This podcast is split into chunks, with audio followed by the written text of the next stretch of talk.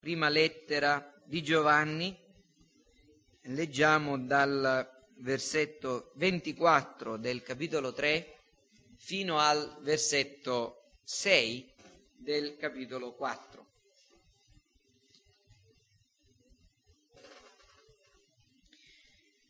Chi osserva i suoi comandamenti rimane in Dio e Dio in lui. Da questo conosciamo che Egli rimane in noi, dallo Spirito che ci ha dato. Carissimi, non crediate a ogni spirito, ma provate gli spiriti per sapere se sono da Dio. Perché molti falsi profeti sono sorti nel mondo. Da questo conoscete lo spirito di Dio.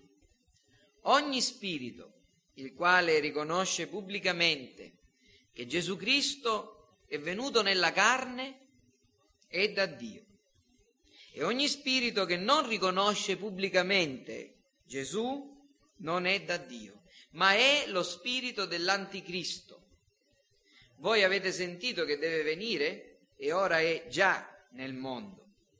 Voi siete da Dio, figlioli, e li avete vinti, perché colui che è in voi è più grande di colui che è nel mondo. Costoro sono del mondo Perciò parlano come chi è del mondo e il mondo li ascolta. Noi siamo da Dio. Chi conosce Dio ascolta noi. Chi non è da Dio non ci ascolta.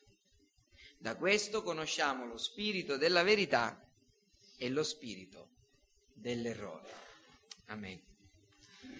Quanto dirò questa mattina, in buona parte sarà un po' un eh, riassunto di quello che avete ascoltato domenica scorsa. Ricordo che qualche eh, tempo fa, quando eh, ho incontrato una ragazza che ha citato in un latino piuttosto maccheronico, eh, il, storpiandolo quel, quel detto, eh, riguardo alla utilità di riascoltare le lezioni eh, e disse repetita stufant, cioè ripetere annoia, scoccia. Ma io sono eh, più propenso alla lettura classica di questo detto, repetita juvent, cioè ripetere giova. Soprattutto quando eh, si ripetono le cose che sono più importanti. E qui ci troviamo davvero alla cosa più importante, l'insegnamento rispetto alla persona e all'opera di Gesù. Quindi, ecco, ripeterò alcune cose, ma poi vogliamo andare avanti e eh, considerare ancora l'insegnamento di questi versetti, in particolare il versetto 2 e il versetto 3. Vi ricorderete che domenica scorsa ho detto che l'affermazione che Gesù Cristo è venuto in carne deve essere considerata non come la ripetizione di una formula, ma come una forma che ha un contenuto che è quello originale, cioè Gesù Cristo venuto in carne significa l'affermazione della dottrina insegnata dai Vangeli e dagli Apostoli rispetto alla persona e all'opera di Cristo.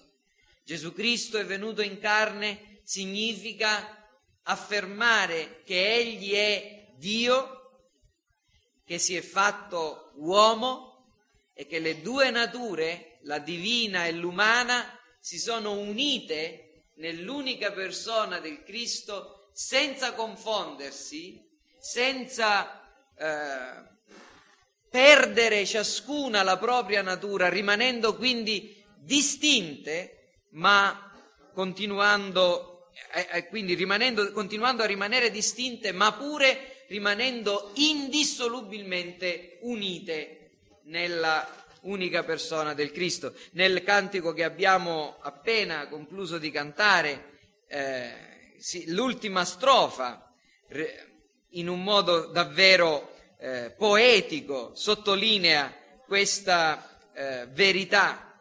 Un giorno in cielo lo contemplerò e vedrò quelli che sono i segni del suo eterno amore. Una volta diventato uomo o avendo assunto la natura umana, il figlio di Dio non la perderà mai più. Per sempre egli sarà il Dio uomo.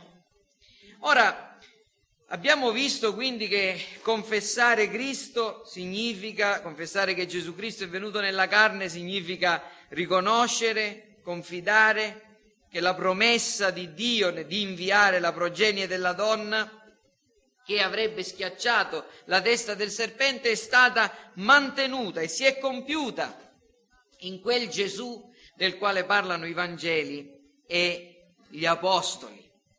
E abbiamo anche considerato chi sono i falsi profeti. I falsi profeti sono coloro che predicano un Cristo diverso, un altro Gesù, una persona che offre una rappresentazione distorta, ingannevole, incompleta di Gesù Cristo, che se viene accolta, se viene accettata, ha l'effetto di distruggere il cristianesimo autentico. E l'ultima cosa che vi ho detto domenica scorsa è il fatto che questa dottrina di Cristo, la cristologia, ciò che una Chiesa crede e praticamente fa eh, rispetto alla persona di Cristo, è la misura per poterne valutare la sua qualità. Noi dobbiamo, prima di considerare qualunque altro insegnamento e qualunque altra dottrina rispetto eh, che, che, una Chiesa può, può insegnare, dobbiamo considerare cosa crede quella Chiesa, come si impegna a rendere la persona di Cristo prezioso, glorioso davanti agli uomini. Quindi la gloria di Cristo, l'insegnamento fedele intorno alla persona dell'opera di Cristo è il primo e il più grande dei segni che dobbiamo vedere poter vedere per riconoscere se un'opera è da Dio o non lo è. L'amore verso Cristo è il primo e il più grande dei segni che ci accerta se siamo cristiani o meno, se siamo figli di Dio o meno.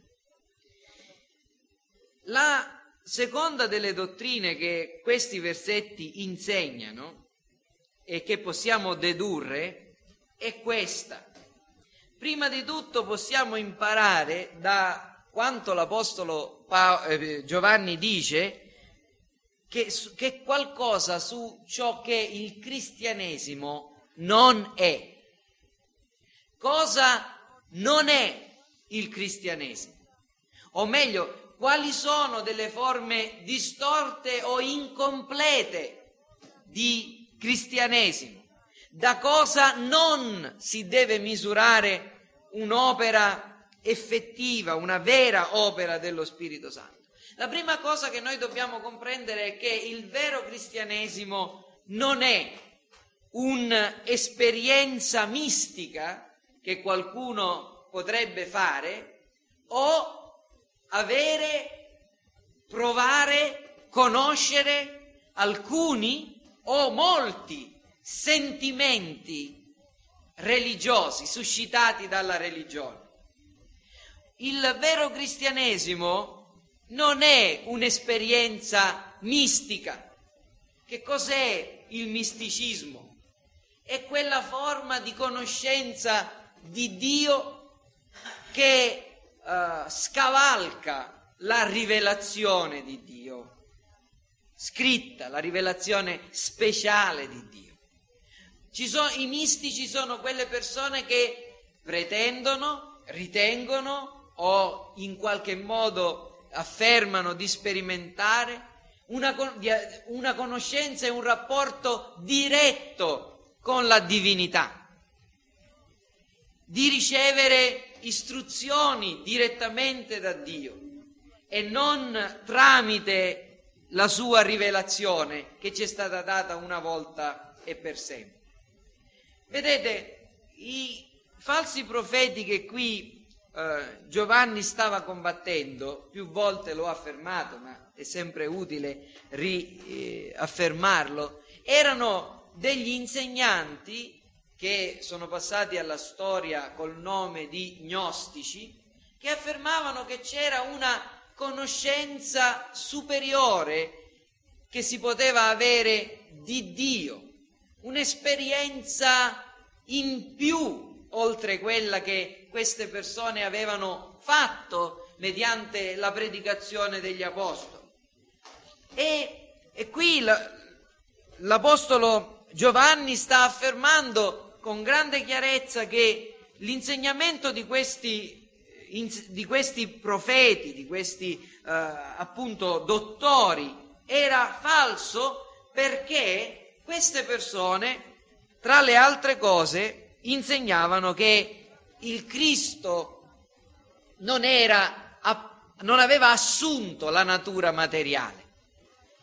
E questa conoscenza della quale si vantavano di possedere, questa altra esperienza che avrebbero fatto oltre alla semplice fede nel Cristo predicato dagli Apostoli era un inganno, era un'illusione, serviva certamente a farli sentire migliori degli altri, senti, serviva certamente a far credere che avessero compreso verità più profonde intorno alla vita e alla vita eterna, ma non era altro che un inganno, un'esperienza mistica o l'aver provato sentimenti in connessione con la religione, mediante la meditazione o in, al- in altre occasioni, nel contesto di, di riunioni religiose. Non è questo il cristianesimo e la religione biblica autentica. Noi leggiamo nella parola del Signore di uomini che erano davvero zelanti, di persone che hanno confessato con lacrime i loro peccati, che hanno ammesso eh, di essere stati stolti dinanzi a Dio. Leggiamo di persone che si rallegrano nell'ascoltare la parola predicata. Leggiamo eh, di persone che hanno diletto e zelo nelle cose di Dio che però la scrittura ci rivela che non sono dei veri credenti, che non sono dei veri credenti, che non hanno nulla dell'opera reale della grazia di Dio. A volte noi pensiamo che l'aver provato dei brividi in una riunione religiosa o l'aver pianto in una certa occasione o anche il fatto che a un certo punto alcune persone fanno un'esperienza che cambia il corso della loro vita, che provoca un certo cambiamento nelle loro idee o nel loro modo di comportarsi, sia necessariamente la prova che queste persone hanno conosciuto Cristo, sono, hanno ricevuto lo Spirito e sono diventati dei veri cristiani. Ma queste cose non provano assolutamente nulla. Il cristianesimo non è essere partecipi di certe esperienze o avere dei sentimenti, altrimenti dovremmo dire che Giuda era un vero cristiano per il fatto che egli stette per un certo tempo con Gesù, per il fatto che egli compì dei miracoli e insieme agli altri si rallegrò ritornando dall'aver compiuto quei miracoli nella missione alla quale il Signore l'aveva mandato e così via. Dovremmo dire che Giuda si pentì davvero perché pianse, perché confessò i suoi peccati con rammarico, ecco, davanti ai, ai dottori e, e, e riconsegnò i 30 denari che aveva ricevuto e così via. No, fratelli, il segno caratteristico di un'opera dello Spirito Santo fatto, non è certamente il fatto del, che le persone professano di amare Cristo, professano di essersi convertite e hanno un cambiamento esteriore nella loro vita. Altrimenti dovremmo dire che Anania e Saffira quei due, vi ricorderete, ipocriti che furono giudicati da Dio in mezzo alla Chiesa, dei quali si parla in Atti capitolo 5, erano dei veri cristiani. Queste persone si erano unite alla Chiesa, avevano fatto un'abbondante offerta alla Chiesa, professavano di credere in Cristo.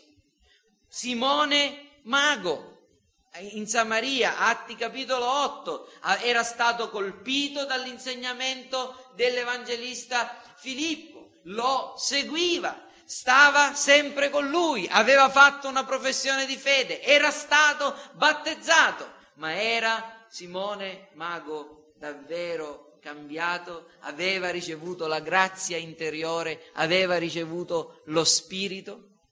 No, e la sua natura è stata manifestata nella prima occasione. Ora, perciò, vedete fratelli, il cristianesimo non è né un'esperienza mistica, l'aver fatto una certa esperienza, né l'aver fatto addirittura, ecco, dei miracoli. Non, non dobbiamo giudicare il, il, cristianesimo dalle cose esteriori o da cose come i sentimenti o anche come un'adesione a certe idee che produce un certo cambiamento.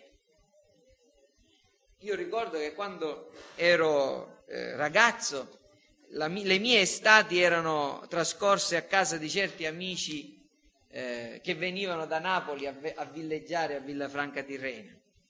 E questi amici erano diciamo, sfegatatamente comunisti e il loro stile di vita rispecchiava la loro fede politica. Questi miei amici ebbero una grande influenza sulla mia formazione negli anni soprattutto di 12, 13, 14, eh, 15 anni. E la musica che, e i cantautori che si ascoltavano in quella casa eh, i discorsi che si facevano, lo stile di vita, in qualche modo influenzò la mia eh, giovane mente e il mio modo di vestire e il mio modo di parlare e il mio modo di vedere le cose in buona misura cambiò. Vedete, queste, questo genere di conversioni è qualcosa che si può sperimentare in tanti campi della vita. Il cambiamento di idee politiche o, o in, altre, in altri campi sono osservabili. Voi vedete per esempio anche persone che noi riconosciamo chiaramente come degli eretici, testimoni di Geova, mormoni, se controllate la loro vita, loro vi possono anche dire che davvero c'è stato un cambiamento, la loro vita esteriore è stata conformata a certi canoni che la loro religione imponeva loro. Quindi, vedete, un cambiamento esteriore, un cambiamento del comportamento non è di per sé la prova che un'opera davvero è da Dio e neanche una professione di fede in Gesù Cristo, per quanto possa essere sincera, condita di romanticismo. Perché? Perché non, non, è la fede in un qualunque Cristo, non è qualunque forma di fede in Cristo che salva.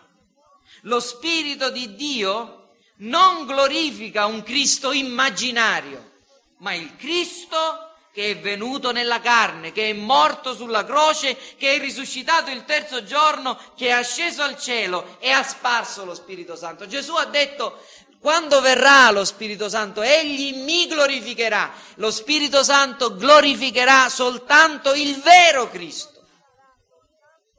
Perciò che cosa non è il cristianesimo? Il cristianesimo non si misura dalle belle parole che la gente dice intorno a Cristo. Il cristianesimo non si misura dalle belle esperienze che la gente racconta intorno alla propria vita religiosa. Il cristianesimo non si misura dai uh, sentimenti che qualcuno ha provato. il cristianesimo si misura dalla fedeltà della fede al Cristo dei Vangeli, al Cristo che è venuto nella carne, al Gesù Cristo venuto nella carne. Io ricordo che all'inizio della mia esperienza cristiana, qualcuno, eh, il giovane che mi testimoniò del Signore, eh, mi portò a casa di una, di una, certa sorella che, sapete, non so se esistono ancora eh, anche qui, ma ci sono persone che sono eh, cristiani in casa loro. Questa sorella non era membro di alcuna chiesa, però ecco, in casa sua si facevano delle speciali preghiere, c'erano delle particolari esperienze che la gente che la visitava eh, faceva. E questa, questa donna eh, mi interrogò intorno alla mia esperienza cristiana. Quando le dissi che ecco, avevo conosciuto eh, la fede in Cristo leggendo la scrittura, che i miei occhi erano stati aperti riguardo a tante menzogne che avevo creduto nel passato, non era soddisfatta, voleva sentire se avessi fatto qualche esperienza speciale, qualche esperienza particolare. E questa cosa mi ha sempre fatto pensare. Esperienza speciale, esperienza extra. Che cosa significa tutto questo? Le persone che non si accontentano di una fede vera, autentica, e quando noi parliamo di fede autentica e vera intendiamo dire quella fede che produce frutto, quella fede che porta davvero amore verso Dio, davvero amore verso il prossimo. Le persone che non si accontentano di una fede autentica in Cristo, ma che pensano che l'autentica, la vera spiritualità è legata a esperienze extra, oltre la fede in Cristo, cosa fanno? fanno non fanno altro che sminuire la sufficienza dell'opera di Cristo, avvilire l'opera di Cristo. In pratica dicono Cristo non è abbastanza, la fede in Cristo che tu hai non è abbastanza, hai bisogno della fede e questa fede certamente ti salva, ma per essere un cristiano davvero, davvero, devi fare qualche altra esperienza.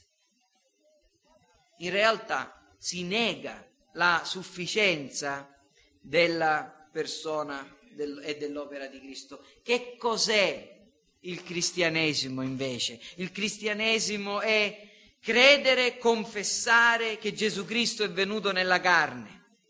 E questa espressione, come vi ho detto, significa la fede nelle due nature e nell'unica persona.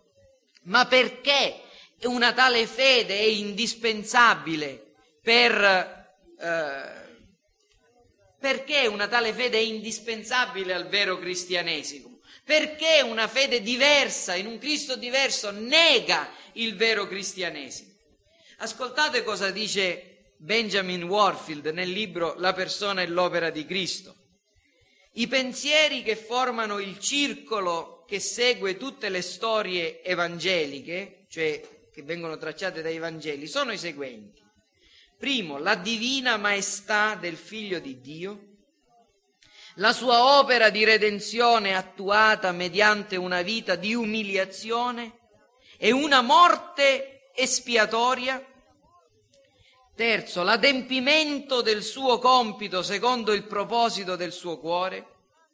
Quarto, la sua trionfante risurrezione dai morti compiuta per noi.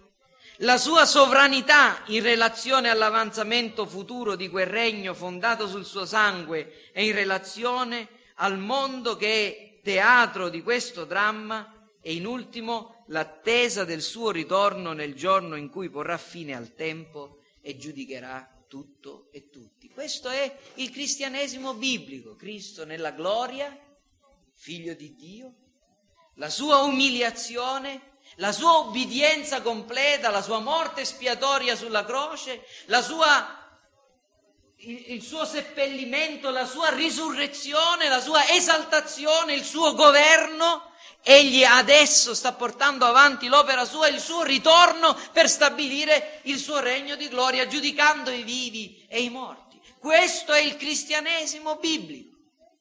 E negare qualcosa intorno alla persona e l'opera di Cristo a questo livello significa distruggere il cristianesimo. Prima di tutto, perché è necessario per il cristianesimo credere che egli è Dio e che è uomo e che è il Dio uomo. Perché se non si fa così, neghiamo prima di tutto la realtà della sua umiliazione. La realtà della sua umiliazione. Se Gesù Cristo non è il vero Dio, come dicono i testimoni di Geo, come dicono tanti teologi liberali. Se Gesù Cristo non è il vero Dio, o se egli non assunse davvero e permanentemente la natura umana, come affermavano gli gnostici, vi dicevo che Giovanni combatteva, cosa possiamo imparare dell'umiltà e del sentimento, come si esprime l'Apostolo Paolo in Filippesi 2, che è stato in Cristo Gesù. In altre parole, fratelli, che genere di umiliazione fu l'umiliazione di quell'essere che è venuto? Se quell'essere era qualcosa meno che Dio. Non possiamo parlare davvero di una autentica, autentica umiliazione. Se Gesù, il figlio di Dio, non ha preso davvero la natura umana, gli gnostici che combatteva Giovanni dicevano questo, ce n'era un tipo di persone, un tipo di gnostici che dicevano quel Gesù Cristo appariva come un uomo, ma in realtà non era un uomo, appariva. Altri dicevano no, quello era davvero un uomo nel quale entrò il figlio di Dio al battesimo, ma che lo lasciò prima della sua morte in croce. Ecco, vedete, tutto questo sminuisce davvero la, la profondità dell'umiliazione del figlio di Dio. In altre parole, questa redenzione che avrebbe acquistato Gesù Cristo non gli costò davvero moltissimo, gli costò qualcosa ma non davvero. Non, le sue sofferenze in qualche modo non sarebbero state vere sofferenze. La sua umiliazione non sarebbe stata vera umiliazione.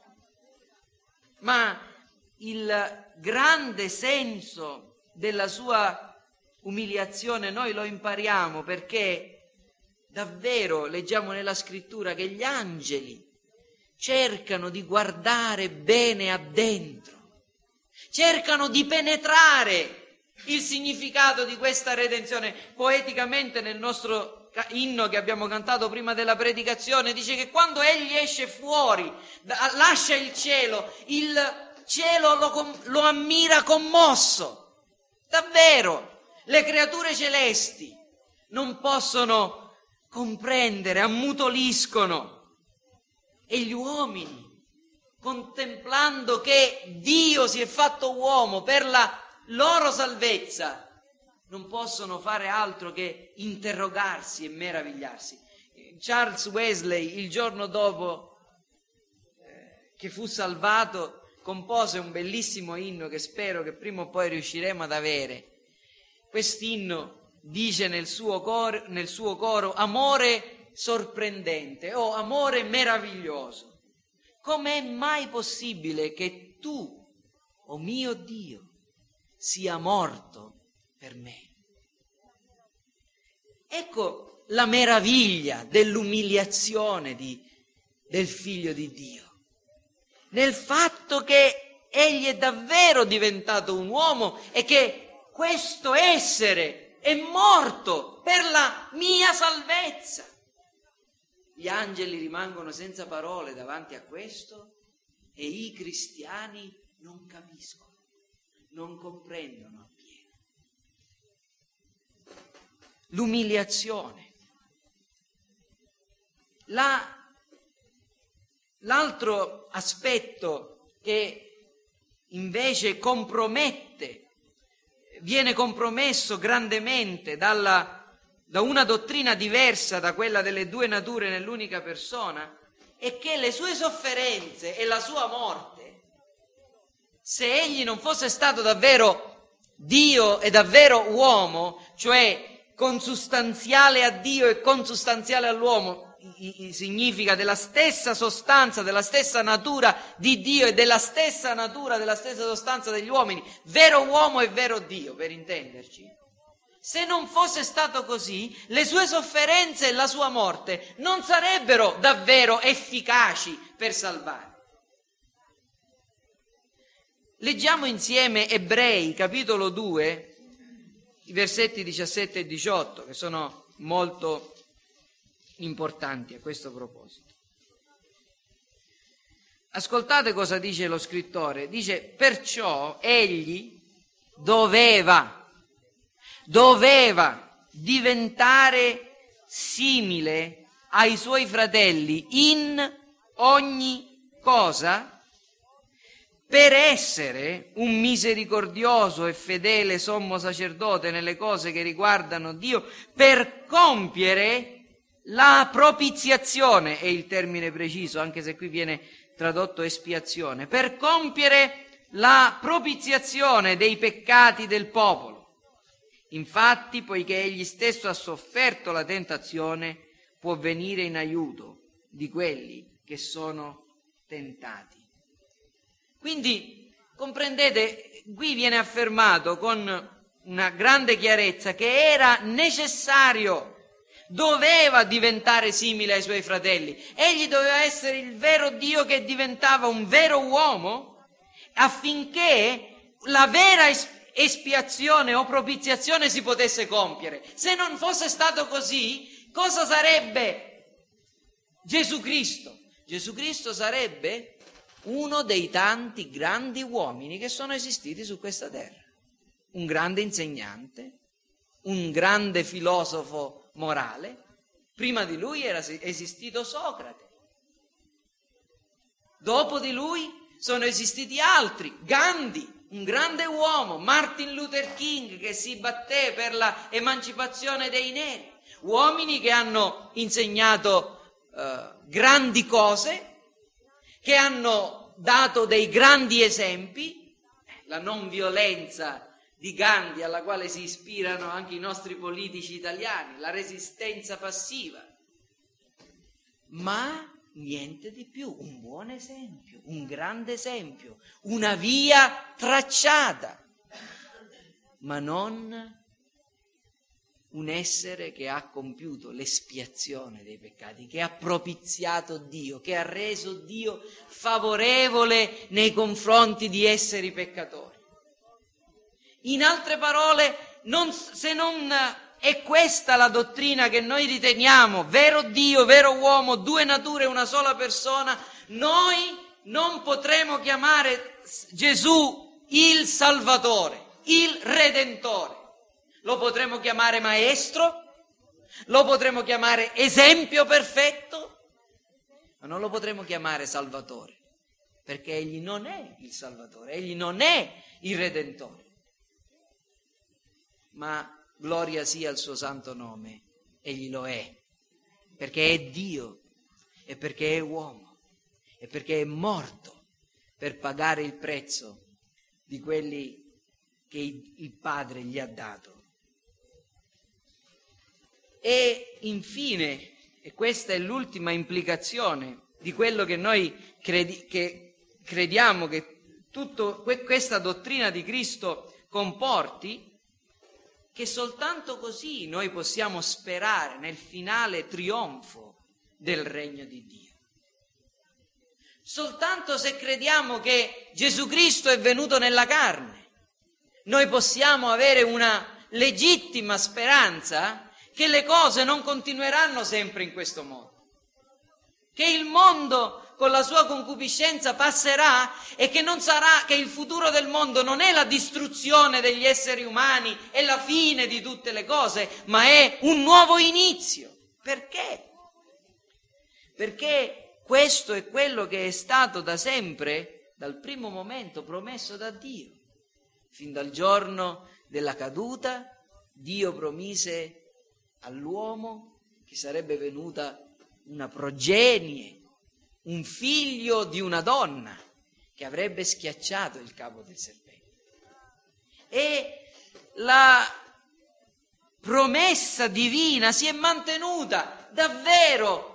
Questa progenie è venuta, questa progenie è Cristo, che è Lui che ha portato avanti l'opera della redenzione, colui che ha promesso e in grado anche di portare a compimento l'opera che ha iniziato. Vi ricordate cosa disse Gesù poco prima di essere arrestato? Quando uno dei suoi più zelanti discepoli voleva staccare la testa al servo del sommo sacerdote, Gesù disse a Pietro riponi la spada nel fodero, chi di spada ferisce, di spada perisce.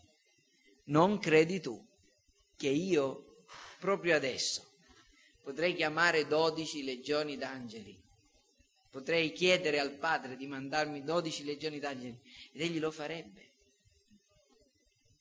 In altre parole, fratelli, se Gesù Cristo è questo genere di persona, che può fare qualunque cosa, perfino in quel momento chiedere al Padre dodici legioni d'angeli per essere liberato dalle mani degli uomini.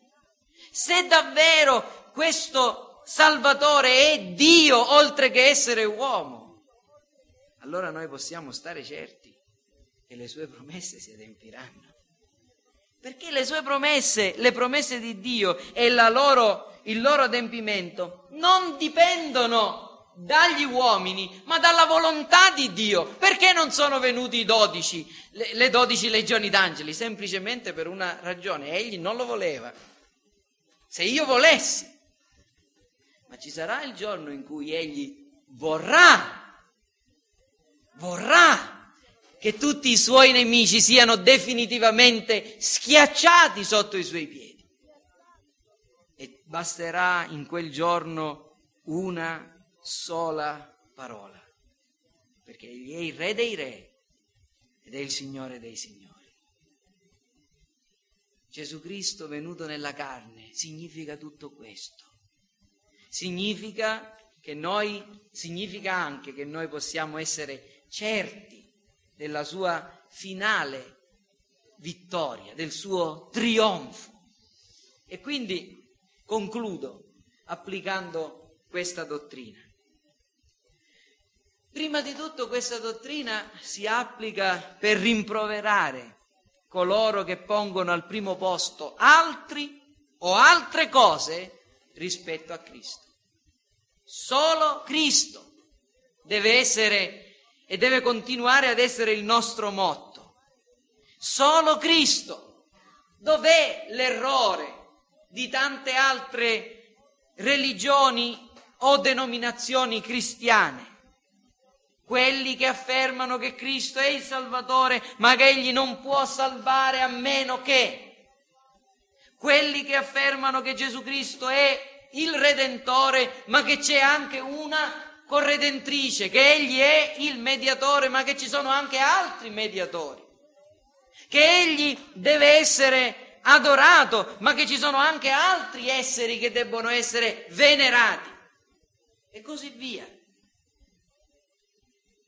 Noi vogliamo rimproverare e richiamare tutti quanti ad affermare il principio solo Cristo, solo Cristo Solo, Cristo è, la, solo in Cristo è la nostra speranza per la nostra salvezza. Solo Cristo e non Cristo più i tuoi sentimenti, non Cristo più qualcos'altro. Cristo soltanto è sufficiente. Cristo soltanto è il Salvatore. Inoltre, questa dottrina esorta tutti a confidare solo in Cristo per la propria salvezza e redenzione bambini e ciascuno di noi qui presente. Non abbiate nessun altro fondamento. Non sperate in niente e in nessuno per la vostra salvezza, se non nella persona del Signore Gesù Cristo. Amatelo in modo supremo. Cercate di conoscerlo nel modo più intimo. Ricercate la sua volontà. Leggete la sua parola e confidate soltanto in Lui. Quando per ciascuno di noi, fratelli, qualcosa ci vorrebbe spingere a guardare alle nostre opere, a quello che noi abbiamo fatto per la nostra salvezza. Ricordiamoci che il fondamento della nostra giustificazione non è la santificazione nostra, cioè quanto siamo simili a Cristo o meno, ma il fondamento della nostra certezza, della nostra sicurezza è il fatto che Cristo è venuto a salvare e che ha salvato morendo tutti coloro che avrebbero creduto in Lui. Il fondamento della nostra certezza è la giustificazione, non la santificazione. E poi per esortare tutti ad adorare Dio con maggiore fervore. Fratelli, questa è l'adorazione del cielo. In cielo Dio viene adorato con straordinario fervore. Perché?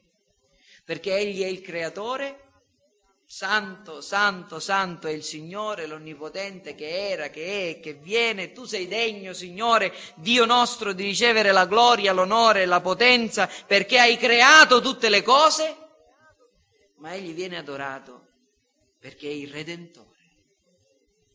Tu sei degno di prendere il libro e di aprirne i sigilli perché sei stato immolato e hai acquistato a Dio con il tuo sangue. La persona adorata è la persona che ha versato il sangue. Vedete le due nature, una sola persona. Sei degno perché hai acquistato a Dio con il tuo sangue gente di ogni tribù, lingua, popolo e nazione ne hai fatto per il nostro Dio un regno dei sacerdoti, regneranno sulla terra, degno è l'agnello che è stato immolato di ricevere la potenza, la ricchezza, la sapienza, la gloria, l'onore e la lode e a colui che siede sul trono e all'agnello siano la lode, l'onore, la gloria, la potenza nei secoli dei secoli. Questa è l'adorazione che viene rivolta a Dio nel cielo per la sua redenzione, per il dono di Cristo, per la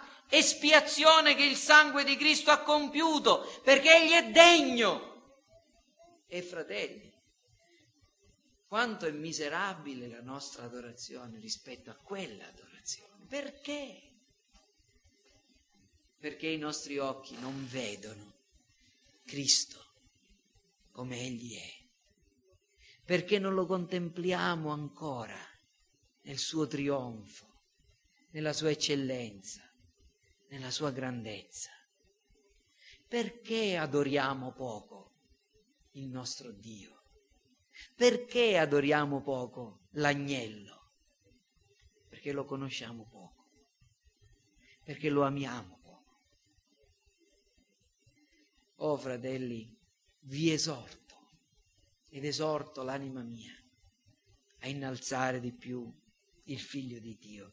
E infine questa dottrina serve per, colo- per consolare coloro che sono fondati e saldi in Cristo e che cercano in Lui solo la loro consolazione, la loro pace, la loro salvezza e la loro sicurezza. Fratelli, Cristo è abbastanza. Cristo è tutto. Se c'è qualcuno che vuole insinuare il dubbio nella vostra mente, rispondete così. Cristo è tutto, Cristo è sufficiente, Cristo è abbastanza. Ma voi in quella chiesa non credete in questo e in quest'altro. Noi crediamo che Cristo è sufficiente e che in Lui noi abbiamo tutto pienamente e che in Cristo sono riposti tutti i tesori della sapienza e della conoscenza. E aspettiamo il giorno in cui Egli sarà tutto in tutti. Solo Cristo è la mia speranza. Quando vi troverete sul punto di morte, perché la morte arriva per tutti, sapete cosa vi, vi darà consolazione? Sapete cosa ci potrà dare consolazione in quel giorno? Non sono i nostri sentimenti, i nostri, le nostre esperienze, ma soltanto il nome di Cristo e la nostra fede sincera in Lui. In quel giorno ci renderemo in un modo particolare conto di quanto è vano questo mondo, di quanto sono state inutili tante di quelle ore che abbiamo speso e in quel giorno varrà soltanto l'amore e la fede che abbiamo avuto in Cristo. Davvero in quel giorno ci ritroveremo nudi dinanzi a Dio. Ci concede il Signore di essere trovati vestiti della giustizia di Cristo. Amen. Preghiamo, fratelli. Padre nostro celeste, noi ti vogliamo adorare questa mattina perché abbiamo potuto ancora riflettere sulla centralità, l'importanza della dottrina di Cristo e della fede nel Cristo autentico. Abbiamo molti peccati da confessarti a questo proposito. Prima di tutto, Signore, ti vogliamo confessare che la nostra mente tende così tanto ad essere distratta dal contemplare il Gesù che troviamo nei Vangeli, il Cristo predicato da Paolo, il Cristo predicato da Giovanni, il Cristo glorioso del quale leggiamo nel libro dell'Apocalisse. Molte volte i nostri occhi si posano sulle vanità di questa vita e come gli israeliti nel deserto, Signore, i nostri bisogni temporali e fisici ci fanno dimenticare la tua opera e la preziosità della tua persona. Abbiamo da chiederti perdono, Signore, perché ti amiamo poco e ti conosciamo poco e ti desideriamo ancora troppo poco. Ma pure, o oh Signore, ti vogliamo ringraziare perché in una certa misura tu ti sei compiaciuto di rivelarti a noi e di volgere i nostri cuori verso di te, di farci vedere qualcosa della bellezza di Cristo, di farci comprendere qualcosa del mistero della persona di Cristo, di farci amare qualcosa della sua incantevole persona. O Signore, concedici di poter rendere Cristo glorioso mediante la nostra vita e la nostra testimonianza anche agli occhi di tanti altri. Concedici di poter camminare ogni giorno nel tuo timore e di crescere nella grazia e nella conoscenza del Figlio di Dio. Concedici di poter dire con la stessa franchezza dell'Apostolo Paolo, non sono più io che vivo, ma Cristo vive in me. E la vita che vivo ora nella carne la vivo nella fede del Figlio di Dio, il quale mi ha amato e ha dato se stesso per me. Sono stato crocifisso con Cristo. E questo è quello che vogliamo dire ogni giorno. E anche se il mondo ci crocifigge, vogliamo anche noi crocifiggere il mondo per amore tuo. Aiutaci, o oh Signore, nel nome di Gesù. Amen.